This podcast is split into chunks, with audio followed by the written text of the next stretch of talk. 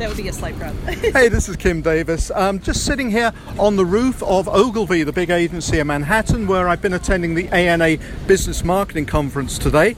And I just had the great opportunity to grab Victoria Morrissey, who's Global Marketing and Brand Director for Caterpillar, that well known, I think almost century old brand, right? Century old, yes, absolutely, within a few years. Incredible. And what was really interesting about your presentation today is that for a brand like Caterpillar, so well known for all this heavy duty metal, big product, heavy stuff, and yet you're introducing something very personal to the B2B buying process. You even talk about emotion. Mm-hmm. So, where did that come from? Yeah, no, so I learned very early on in my career in the agency business and in, and in being able to serve some of the greatest brands in the world is that is that the affinity for a brand, no matter what it is, is deeply rooted in emotion and deeply rooted in relationship.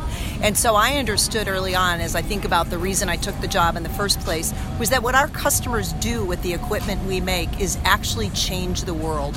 Every day, our products put in the hands of the right people make the world a better place. Okay. And I can't think of anything more emotional. And I think the challenge is we have to be able to make a logical, rational case for why emotion matters, especially in B2B marketing.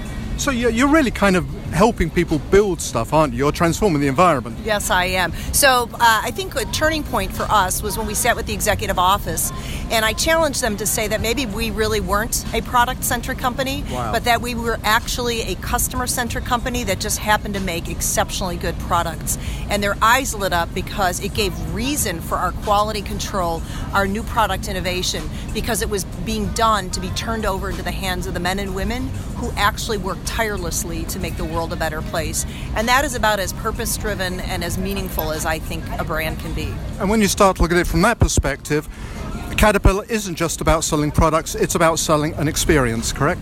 Yeah, I would say I'm challenging the team to say it's not about selling products at all, mm. that we are in business and that we have continued to push innovation in order to enable that progress in the world. So it is an experience. I think there's lots of opportunity to, to make that go further, uh, but we are committed to our customers to constantly giving them the tools, the products, the services that allow them to, as fast as possible, create progress in the world.